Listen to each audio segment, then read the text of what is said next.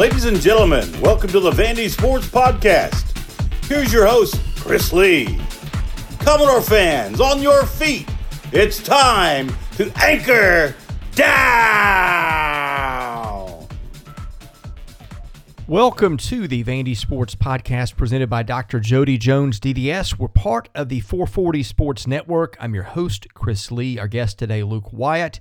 We will talk Vanderbilt baseball and mostly about the series, or excuse me, the single game win over Louisville on Tuesday night and the upcoming series with Florida. Pitching issues, all kinds of stuff. Anyway, we hope you enjoy today's episode with Luke Wyatt. Luke Wyatt joins me. It is Wednesday morning.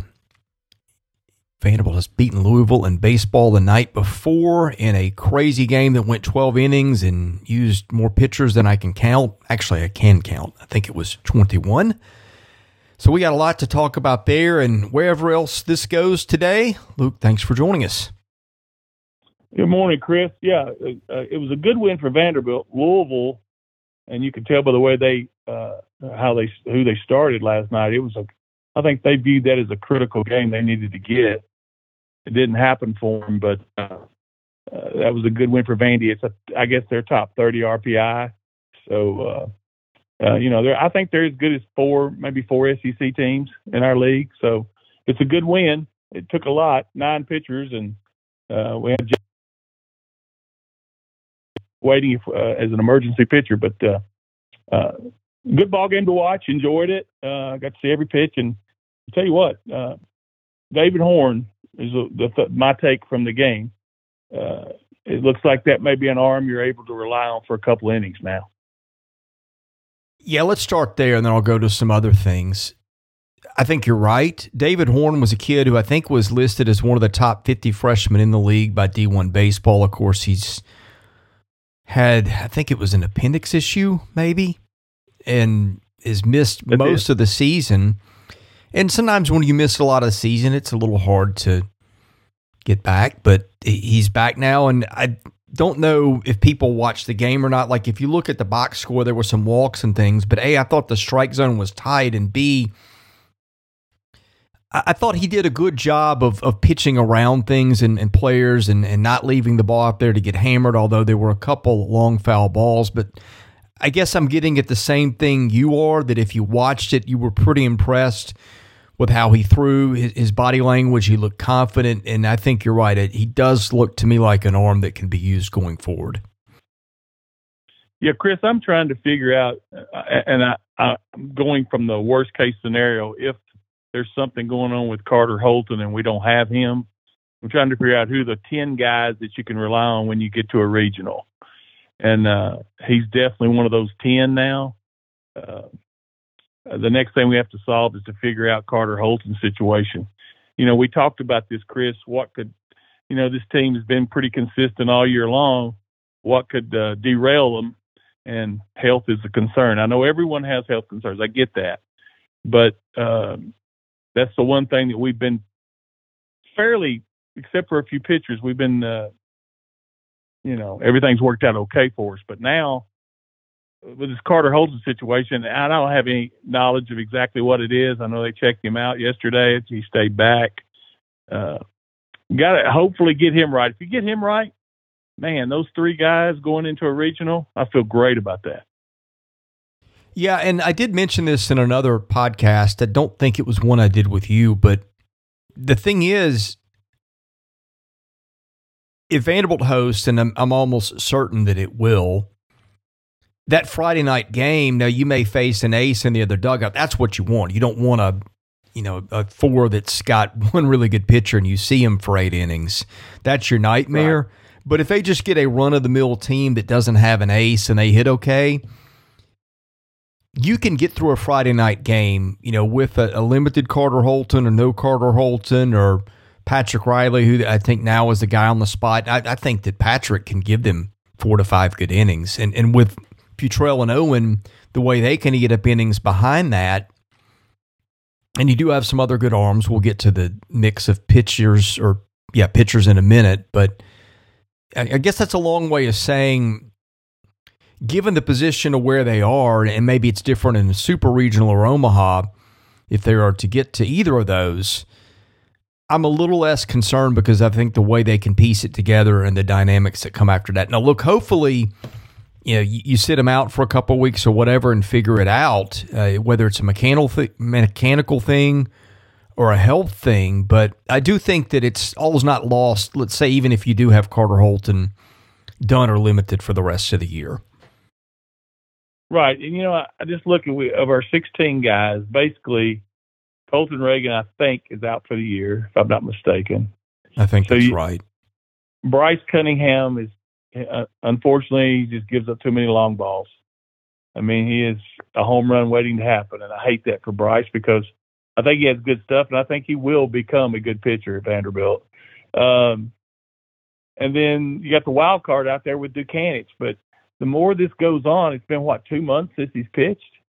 I don't know what to think about Dutkanych anymore because yeah, you can't throw a kid out there when the tournaments start. I mean, you can in the SEC tournament, but if he doesn't pitch in uh, in the next couple in the next uh, seven games at some point, maybe against MTSU, I'm not so sure that we can count on him for anything. Yeah, I mean, I still think you can you can probably go Owen and Futrell for a dozen innings between them, probably more like 13 or 14 if things are really on the line. And if you can get five out of Reilly, you know, you can piece it together the rest of the way. But I'm going to switch gears on you a minute with Maldonado. Mm-hmm. I'm wondering if he's got some kind of an issue or is on some kind of a account because you'll notice the last three weekends they have been very sparing in their usage with him. You're thinking, well, he pitched Friday, he'll come back Sunday, he doesn't. I don't know if that's just to try other things. And, and last night, he pitches an inning, then he comes out for Horn, who gives them what was it three from that point on. It that's a an interesting thing to watch there too. Well, here's what I think, and this is just a 21 years, and knowing him the way I do, his personality, and the way you do, Tim is such a big picture guy. I think he yeah. realizes that look, we're a couple wins away from being able to play all the way to Omaha at home. So that's the only thing out there that we really have to worry about. And I think he feels pretty good about that. Not that he would ever go out with an intent to lose a baseball game, but to get people ready, I think that's what it is. I think he's trying to to get to what I just spoke of. Who are those ten arms that you're going to be able to rely on in postseason? Because you got to narrow it down. You really do. And uh, you know, last night the only two pitchers that struggled, J.D. Thompson did, but I'll be honest with you, I felt like he got squeezed pretty bad. Uh, oh, that was now, a tight zone, Luke. Tight zone, tight zone. Now, uh, uh, on the other side of the coin, JD has to adjust to that, but he's a freshman. So anyway, uh, he and then Bryce pitched poorly, but besides that, everyone else did their job. And uh, I just think I just think that Corbs is looking at the big picture and worrying about winning the war instead of battles. I'm wondering if they were saving Anderson for maybe Friday also. I didn't realize this. Anderson has pitched 11 and a third innings. Now he's walked 11 guys, but he's not given an extra base hit up all year. No, when he throws strikes, Jack's good. He's solid. Yeah. It's just uh, there's times when he is not it's not competitive pitches at all.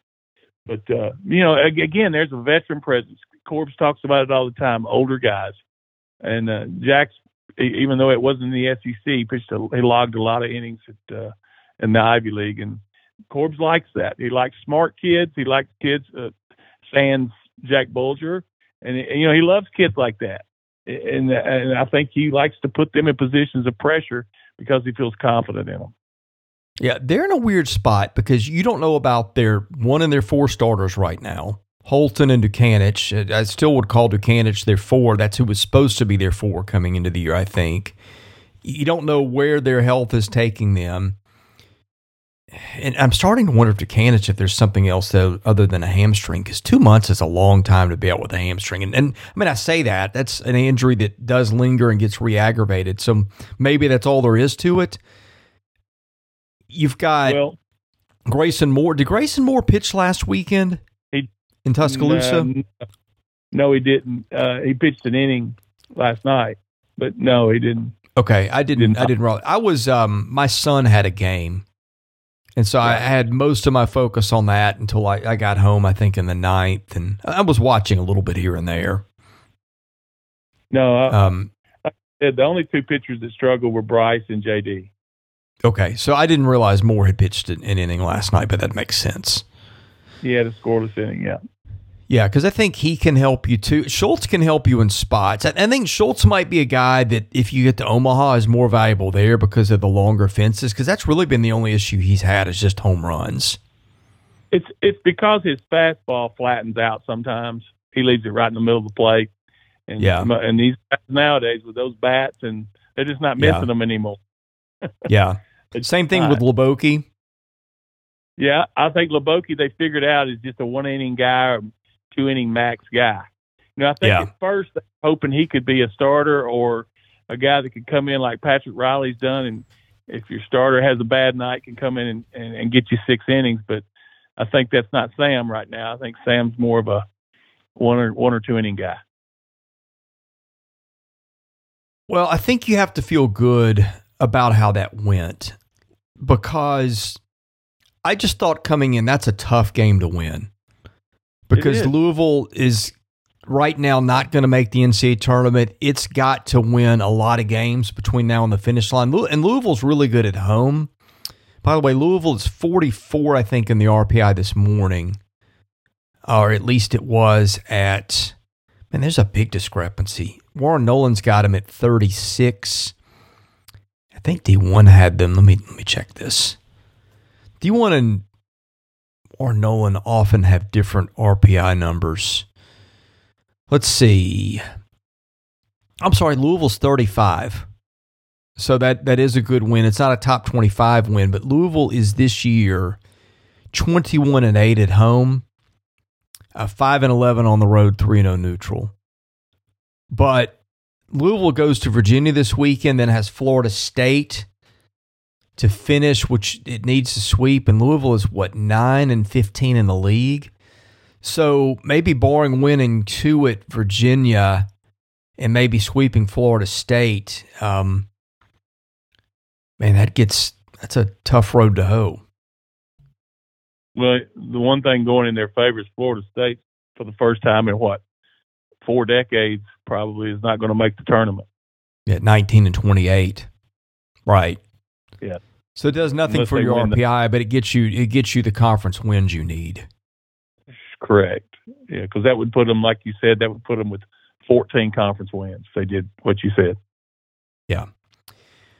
Okay, yeah, I thought that a team with its back against the wall that plays well in that park, a rivalry. I just thought there were too many things going against him to expect to win that game. So winning it and winning it the way that it did, with the come from behind and hanging on in extra innings and fighting through some tough pitching circumstances and putting together enough runs and leaving guys on base, everything they did, I thought that that was a win that had to give them a little bit of a lift. Well, what excited me about the win more than anything was okay, we take the lead on the Parker Noland solo, and then they come right back and tie it.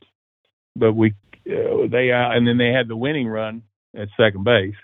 We we stop them there, come back, and uh, battle through, and and then have the big inning to get the four runs up.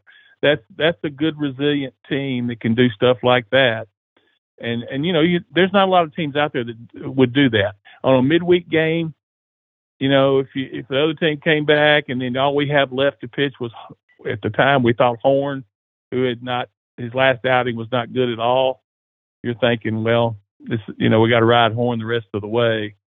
Uh, it the, the the prospects didn't look good. I'll be honest with you, but uh, to come out and have that big four run inning. And I think they didn't they start their Friday night starter. What was that correct, or had he just been a No, they they started their closer and then they Closer. pitched two guys who've made multiple ACC starts. which tells me how important that game was to them. Right. and uh, they they needed that one big time, and that's what that's what makes it with the Vanderbilt win so much better. I I tell you the uh, that's that's like almost like a conference win to me. It it, it really is because it's when you take into consideration their situation at their place, and they uh, they're playing with uh, a must win situation almost. It's just tough to beat a major team in its park right now. I mean, it's winning on the road's always been tough, but you look in the SEC in particular, it's some of these teams that, you know, Georgia's almost unbeatable at home right now. Tennessee's almost unbeatable at home right now, but you put some of these teams on the road and you get some different yep. results. And I think that's what made Vanderbilt winning that game on Tuesday meaningful. That's why I think when we get into we get into the postseason, I tell you a team that would worry me and I wouldn't want to see them from the SEC is Kentucky. Yes, Kentucky and Alabama, both of them. Yeah, Kentucky a little more so because I think their pitching is older. Uh, it's not great, but they got veteran guys that come out of that bullpen, and I, I just feel like you know in a big ballpark, they're going to be a monster. I think they can really uh, advance. They're they're kind of my pick.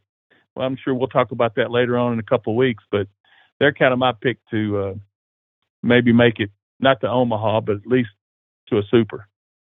Yeah, and I, I think Alabama's tough too. Alabama's 15 in the RPI this morning, by the way. And that, so that that's good for us actually. Um, no one else in the league lost last night. I think there were a couple rainouts, so everybody won their midweek game this week. That's different because last week I think we had four or five teams lose their midweek game. Yeah, it was a bloodletting last week. This season of the Vandy Sports Podcast has been made possible by my friend Dr. Jody Jones, DDS. When it comes to general or cosmetic dentistry services, Jody is the best in Nashville. Just check out his client list, it testifies to that. He sees movie stars, music stars, athletes, coaches, you name it. Jody is the dentist of choice for stars in Nashville, but he sees regular folks like you and I as well.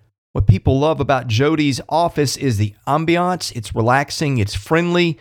Someone described it to me as a tooth spa. Whether your needs are general or cosmetic, go see Jody today. Call him 615 270 2322. See him at 55 Music Square East, not far from downtown or the Vanderbilt campus. Jody is a former Vanderbilt football player and a huge Commodore booster, so go and talk Vandy sports with him while you're there.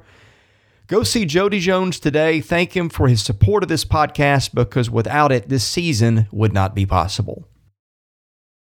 You know, I, I Chris, I, switching gears, if you don't mind, on the other side of the, that there's, we will talk about guys that are hot or who are slumping a bit. RJ Austin to me has really hit a wall. Um, I don't know what he is statistically, but he's down to 260 and striking out a bit more than he was earlier in the year. Uh, Shrek had his first 0 for 5 in recent memory, uh, although he did get an RBI and walked. But uh, I'm not really worried about Shrek. I like the fact they gave Maldonado an eye off. I liked that. I like the fact that we. I, I did like Polk and Hewett as DH in left field, um, and both catchers played. Uh, Troy LaNeve's the only one that really I was hoping to get in at bat last night. Him or J.D. Rogers, and neither one of them got in the game. But uh, I, I'm really excited about. It. I I think you know we, Chris, we talk about it. We're now counting our neutral site games. I think we're what 12 and eight in 20 in the 20 games we played away from Hawkins Field. That's probably as, about as good as anybody. Yeah, I mean, in terms of major college teams, it's up there. Like Arkansas, I'm looking is what eight and eight away from home. South Carolina is eleven and eight. LSU is twelve and five.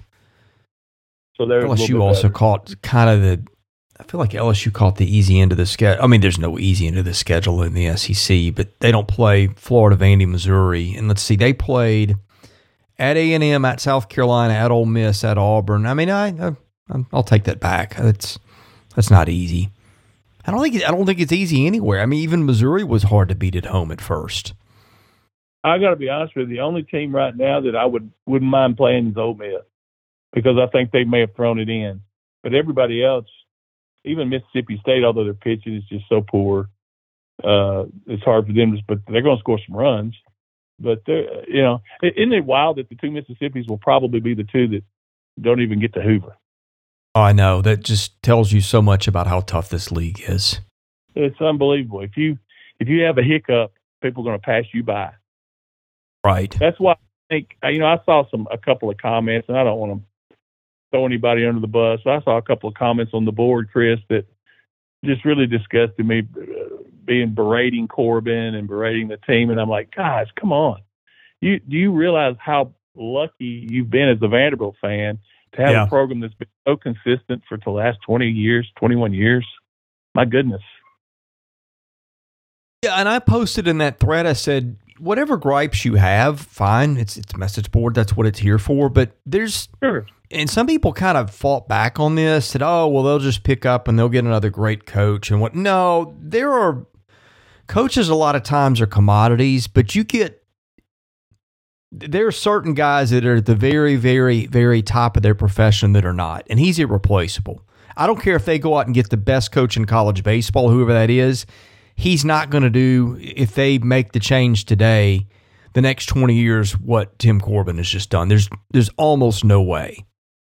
No, that's like saying the next person at Alabama in football is going to win like Nick Saban did. It's not Yeah, how happen. did how did they go for Ray Perkins when he replaced Bear Bryant? I mean, that's that's almost the way it always goes. Yes, they, they get a good coach. Yes, the job's attractive, but he is a one of one. Yes, he is. You know, I, I went to Alabama last week, Chris, and uh, Garrett Walker, who uh, used to work for Corbs and worked for me, he told me, he said, I asked him some questions about who he, uh, now he, he works with basketball now with Nate Oats, but I asked him some things about Coach Corbin that's different from anybody else. He said, Luke, he's the most detailed oriented guy I've ever met in my life. He never misses a trick. He never misses anything that goes on from did someone drop trash on the floor to uh, did someone miss class. He just doesn't miss Yeah. a trick. And he said it's uh, uh, he said he was the he said I learned more from that man working for him than I did any two coaches. Yeah, that that's that sounds about right. Yep. All right, Gainesville this weekend. By the way, the first game, I don't know why this early. Friday's game starts at 4:30, which will be nice. That might have a little bit of a night in that case, although I'll who am I kidding? I'll I'll be watching the rest of the league. But yeah, what what do you make of that series coming? Because that's always a tough matchup for them. I think they're the better team, but to me, I think if you can say take one of two and, and get out of there with the, a chance, you know, against Arkansas. Though Arkansas, when it gets to Nashville, will be getting a lot healthier. But Arkansas plays much better on the home on its home field than it does on the road. I guess that's a long way of saying I feel like if you can get one out of two at Florida. I'd be okay with that if I'm Vanderbilt. I mean, of course, he's not going to think that way, and anything anything above that would be tremendous. Yeah, I think, eh, eh, or if you disagree with this, I think if we win one against Florida and two against Arkansas, we're Yeah. hosting all the way through. You're right where you want to And be. the MTSU That's game- correct. The the middle game, I don't think matters, win or loss. I mean, it'd be fine, just adds to your win total. But I don't know that it would hurt you if you lost it. Maybe it would. I don't know. But I don't think it's going to keep us from hosting. Yeah, it would hurt a little um, bit. I mean, if if they really really hit the skids, then it might be the difference between them hosting one and two, one weekend and two weekends. But I'm looking. Let's see if Boyd's World has updated his RPI needs report, which tells you what you need to be to be in the top eight or top sixteen of the RPI, and that's not a guarantee. But let's see. Okay, so this is through this is before last night. They had four home games, four road games. That would now be four and three. To finish in the top 16, they needed one win somewhere. So they're already, barring whatever happens in Hoover, they've already clinched a top 16 RPI and they need, let's see, it said zero home wins, four road wins, one home win, three road wins, two home wins, and two road wins, or three home wins and no road wins. I guess that's all because you face Arkansas is where that discrepancy comes in. But anyway, they needed three to four wins, and they just got one of them. So now you need two to three more wins to, to finish in the top eight of the RPI heading into Hoover. Which it, it could change there to be fair, but if you go 20 and whatever and win the East, you're going to get a national seed. Yes. Oh, yeah. I mean, and right now South Carolina has hit the skids, so uh, South Carolina's hurt. Yeah, I know. Uh, you know, I look at the right now who's basically the top eight would would be the top eight seeds, and uh, I think we would be right now fourth or fifth. Fourth is what I've got. Yeah, that's what I'm thinking. Behind Arkansas, just barely behind Arkansas, and and you know, like you, you go three and three and take the series from Arkansas, and maybe you're the three. Yeah, that's so. going to play itself out. Um, I, I, you know, the Florida. Get back to the Florida series. Um, they're going to score runs, obviously. Now, I, I watched them, and there wasn't a lot of. And I say this, and we'll go out and get beat twenty to nothing every game, but there sure wasn't a whole lot of spirit, I guess you could say, with Florida. Those those couple of games I watched, it was like they were kind of going through the motions those last couple of games. Yeah, uh, that, that felt like Tennessee too before Knoxville. Yeah, it did. You're right. Yeah, um, and I, you know, like you said, the difference in home teams and road teams. I don't remember it being this big of a gap, but it, it just really seems that if you're at home, you're going to win two or three, uh, or maybe sweep. Yeah, I'd like to go back and look at that, Chris. Maybe at the end of the year, how many sweeps there were this year compared to last year. I just feel like there was so, there's been so much so much more of that going on. I'm trying to look at um, the mentions. They changed the name of this ballpark. It's the Condron Family Ballpark. In Florida. see dimensions. because I feel like they play in a bandbox. Uh, I don't know that. I don't know that. Yeah, I mean, the, the Florida hits a lot of home runs. You know, and they are. Yeah, let's see. It is, let's see, 330 to left, 380 to left center. Okay, maybe this isn't what I thought it was going to be. Uh, 400 to center, 380 to right center, 330 to right. It's pretty standard. Yeah, but that's, that's deeper that's, than a lot. Yeah, it is. But now uh, you get a lot of breezy stuff down in Florida. You get some you get some winds that kick up, uh, and it, uh, yeah, I mean the ball will fly out of there. But I will tell you, the Caglianone kid, most of his home runs are no doubters. He yeah. doesn't have many walks. That kid's amazing. And he does not walk. No, that's the reason why you pitch him away, away, away. And if he happens to hit one out to left field, that's fine. Right.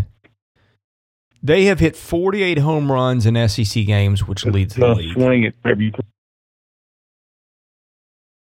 You got you got to figure, and and them or Tennessee, I would think would lead the league because of the park Tennessee plays in that we've talked about a ton. Yeah, Tennessee's hit 40. Tennessee hit four. Tennessee hit four or five more last night against Austin Peay.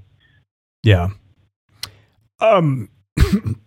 excuse me. By the way, we we had a little bit of a delay there, so we talked over each other without meaning to for a minute, just to let people know. Yeah, I feel like last night was a good test for Florida. They've already been to Knoxville and been through all that, everything that comes with that. So I would think that they are. They're, look, they're playing a team that until Tennessee came along and, and rose to power, this was the team that always kind of got in their heads and rattled them and, and did things to them that nobody else would. Uh, yeah. Tennessee is definitely that team now, and, and Tennessee owns the series right now, or owns the rivalry at the moment. But yeah, I, I feel like having been there and having been to Louisville,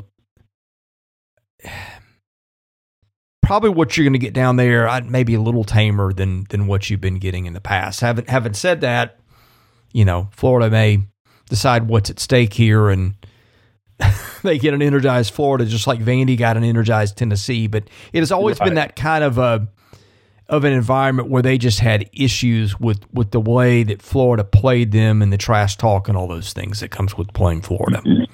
You're right. Now, um, Tim has losing records against two teams in the SEC. Florida's one of them. I think he's like 31 and 37 against them. and then Texas A&M on a much smaller Yeah. sample size. Besides that, he has a winning record against everybody. So that, that being said, you're right. This is a tough place for us to play. Always has been. Always will be probably. And uh, but they're very familiar. It's kind of like Coach McDonnell at, at Louisville. Tim is very familiar with this guy. He worked. Uh, they they shared an office, I think, at one point. So they should know everything about each other. Are you ready for the mailbag? Yeah, sure.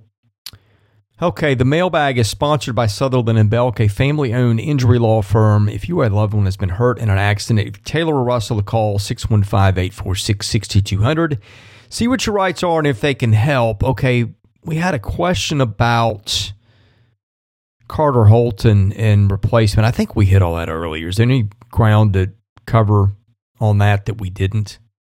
No, I think we just got to wait to see what the results are from his you know, exams or X-rays or whatever they did with him yesterday. Yeah, surely he's not pitching this weekend, I would think. I don't think so.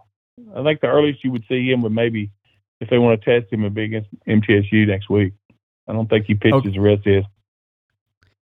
Here's a here's a non-question, but it's pretty funny. Uh, Pepperdor says, "This is my official statement. I'm withholding my what's up with Dave, Davis Diaz question from this week's mailbag. He had a nice game last night. Well, he did. He had a, the best. He played great at Alabama. He, he's uh, he's he's right where he should be. What are we thinking? He should hit two. right? He got charged with the only error last night, correct? Yeah, and Yeah. I don't remember. I don't. It was a it was a happened. tough play down third, and I think it was almost he, he may have even fielded it in foul ground and throwed a ball. Uh, throwed. Good grief, where's my head? Threw a ball to Parker Noland at first.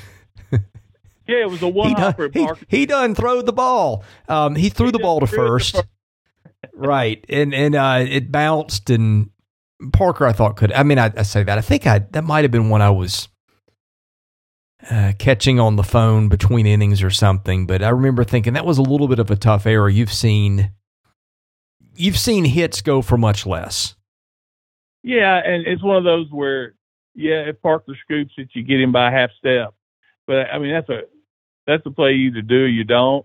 I, I, I disagree with that being an error.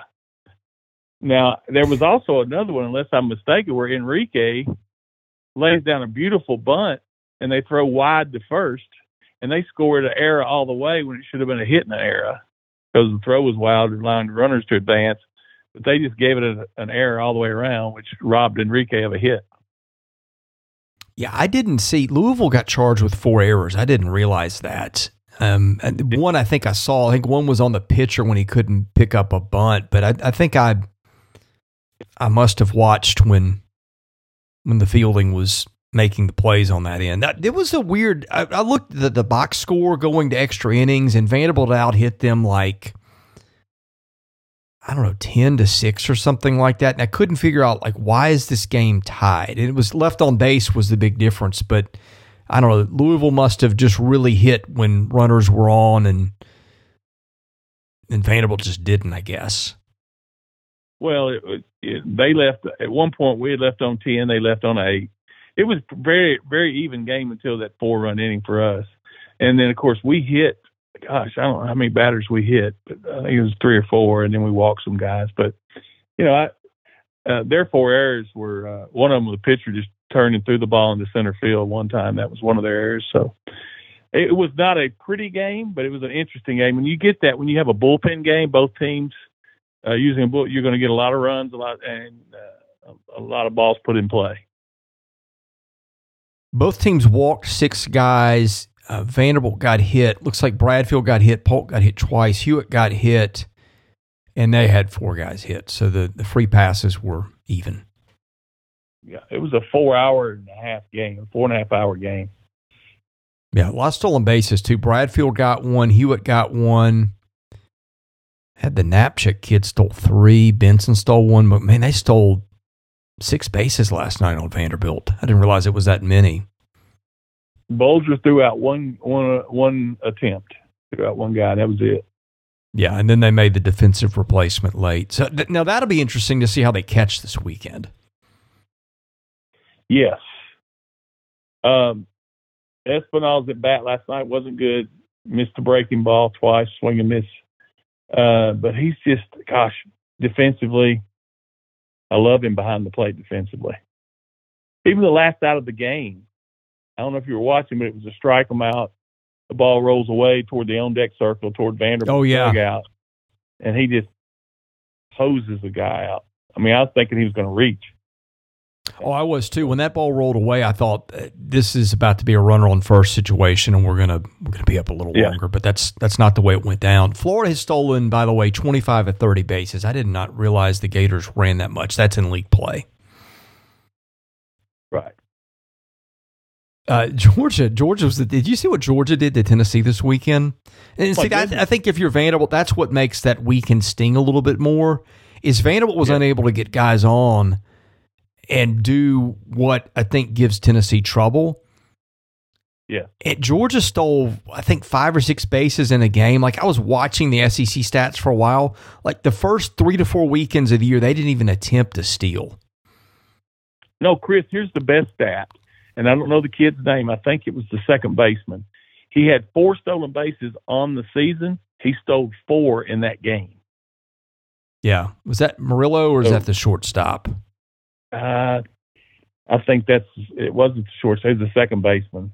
I can't remember. Well, is that no? Will David's at third baseman. I should know this, but I don't. But anyway, Now you talk about a team that was beat up with injuries. I thought Tennessee going into the series, I thought Tennessee would win it two out of three. But then once I realized the injuries and the injuries that happened during that series, I thought Tennessee would sweep. I mean, their pitching. well, I see. I didn't. I didn't. I don't. After the first game, I felt better about Tennessee's chances to sweep. But I mean, Georgia. Georgia swept Arkansas down there. Uh, I can't remember if they swept Kentucky or beat Kentucky two of three. Georgia's won a lot of games against big name opponents in that park this year.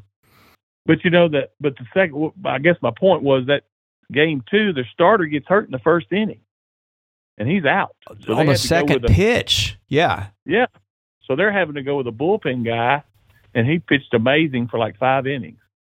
Yeah, it was a kid who hadn't thrown 10 innings all year as a freshman lefty. And like, if you're Tennessee, you're, you're feeling great at that moment because you're going, well, one game won 12 to 3, and now we got their best starters thrown two pitches. He's in the dugout, and we got a man on first. And somehow Georgia turned that into two wins. It's crazy, just crazy. Well, just goes to show you the, the capriciousness of baseball sometimes. So, Great word. or the randomness. That's a lot better. That's a lot better than throwed. I like that word. That that goes to prove that sometimes like you you will say or type things that like you know or not and that's why i sometimes have sympathy for somebody who misspeaks and, and says something really stupid publicly because like occasionally something if you talk enough will come out of your mouth Sure. like where did that come from Uh, trust me, I do it all the time. yeah time. All right this is the last one in the mailbag view superior says seeing the end zones with all the demolition and site prep is truly amazing are you aware that the new visitors locker rooms will be in the northwest corner of the stadium seats I was not aware of that, but that, you know, that's fine. Um, it, you know, it used to be they the visiting team gets gets off the bus down by Memorial Gym, so that makes sense. You don't have to walk all the way across the field now; you're just right at your locker room. Interesting. Yeah, that's right. Because that's going to be in the basketball building, right? Correct. Yeah. Okay, that's what he's getting at. Are you watching the uh, construction cams? I've flipped back and forth. I saw it yesterday. Yeah, I, I watched a little bit. I, I turned it on. I think a couple days ago. They were actively doing stuff in in both ends late in the afternoon. Like you could see bulldozers moving and shuffling stuff around. It's it's really is kind of wild to watch it. Oh, one one quick thing uh, that I want to touch on: the last home series, uh, the Kentucky series. Did you notice the concrete dust everywhere, all over the fans? Yes. And I didn't know what it was. I thought I thought it was the cotton candy machine that's below where we sit that was blowing sugar all over us. And then I realized after a while, like, no, it's concrete because you know they're usually wetting that down during construction when they're over there working, but they they did work for two days, so that it dried up, and all that concrete dust was flying around the stadium. Yeah, they dealt with two things that weekend you don't normally deal with in late April. One was that, and one was hail. Yeah, I mean, if you just flipped on the game and and you see that Vanderbilt's field was white for about two minutes, that was the strangest thing. Yeah, uh, we had three seasons in one during that game. Yes. You know, the other weird thing is I always walk up the concourse right there next to the press box. I, I usually just walk through the aisle rather than take the elevator. A, I get sick of waiting on the elevator, and, and B, I just, when I can walk instead of ride something that does the work for me, it's better for my health, and that's what I do. But Sure. I've made that walk to the press box, I don't even know how many hundreds of times. And you just kind of soak in the, your surroundings without processing it. And I'm mm-hmm. walking up the stairs during that Kentucky series, and it hits me. My backdrop of this walk has always been that closed end zone of the stadium. That is always like right in my peripheral vision behind the press box. It was weird to look up and you just see sky where there used to be concrete. Yeah, it, it is a weird. It's really weird for me because I was there for 40 years. You know, the end zone. I just think about all the all the time and all that I spent in that area. Because you know, when we were build, rebuilding or re, re, excuse me, pardon me, I can't talk now.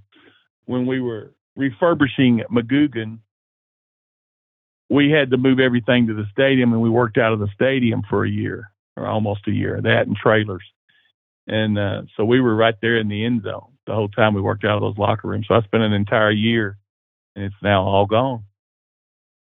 My best story about the part that got demolished, I think this was maybe the UNLV game where they got beat. Maybe that was the a bad omen, but I didn't see it, but I heard about it. they were they were taking the field, um, you know, before the game. Of course, almost nobody was there, and and you know you had all kinds of undergirding and stuff, and, and concrete columns and stuff. There was some homeless dude sleeping like up on a beam. underneath the stadium. They walk out on the field that morning. I think there's a there's a homeless guy just hanging out up there. That was that was interesting. Well, and I know fans will like to hear this. Something interesting in that end zone, and I wanted to get over there, but you can't obviously get into a construction site and go to jail. But there is a when the when, when practice is going on, a lot of times the kickers would go to the stadium and kick if you're practicing on the practice field. Well, there is a gap in the locker room above the uh, above the locker room where footballs would go to die. In other words, you couldn't get Really? them unless you decide, yeah, unless you go get a ladder and climb over and all that, and then you'd have to have a ladder to climb back. There was a gap between the roof of the uh, the footballs, and I guarantee you this was going on since the 60s or 70s they when they tore all that down, there had to be a bunch of footballs that were 40 and 50 years old oh man, still underneath, and that would have been neat to go underneath there and see all that what was up there under there. So there's probably at least a dozen of them, I'm sure, maybe more. How did a football get up there? When they when they kick to the end zone and they go to the stadium by themselves, there's not a manager with them, so the balls just kind of bounce around. So they would hit Right. the end zone and then bounce up over that wall, and then they get. You're talking about the between wall that's underneath the underhang, the overhang, Correct. right? Correct. Yeah, yeah, yeah. Yes. Yeah. Yeah.